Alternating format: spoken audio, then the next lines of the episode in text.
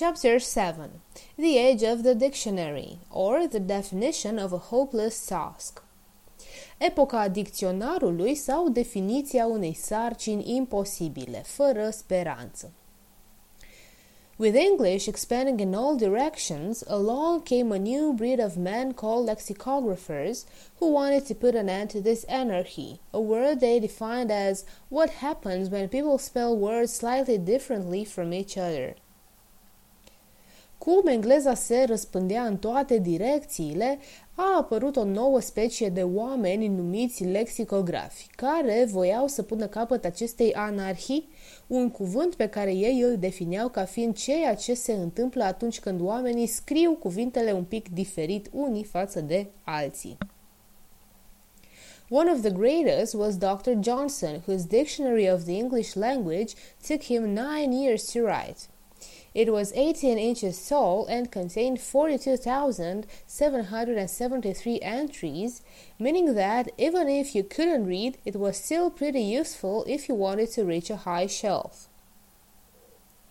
Unul dintre cei mai mari lexicografi a fost Dr. Johnson, căruia i-a luat 9 ani să scrie dicționarul limbii engleze. Acesta avea 18 inci, adică aproximativ 46 de centimetri în grosime și conținea 42.773 de intrări, de cuvinte. Asta însemna că și dacă nu știai să citești, dicționarul era totuși destul de folositor atunci când voiai să ajungi la un raft mai înalt, pentru că te puteai urca pe el.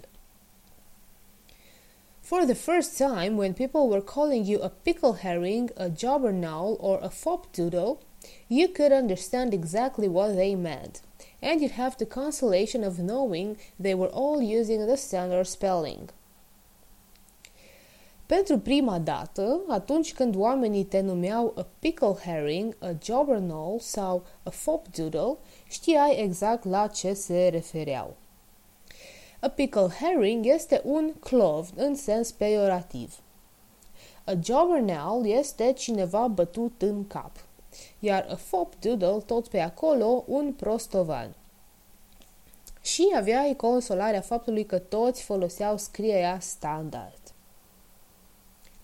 Try as he might to stop them, words kept being invented, and in 1857 a new book was started that would become the Oxford English Dictionary.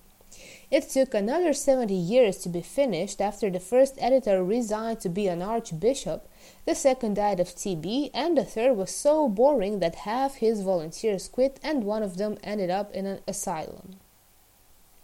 Deși el, Dr. Johnson, a încercat să oprească acest proces, noi cuvinte au fost în continuare inventate, iar în 1857 a început scrierea unei noi cărți, care urma să devină The Oxford English Dictionary.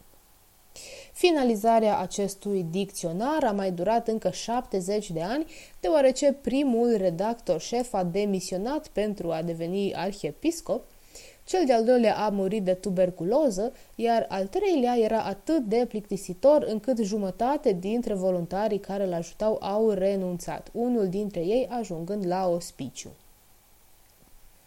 It eventually appeared in 1928 and has continued to be revised ever since, proving the whole idea that you can stop people making up words is complete snuff bumble.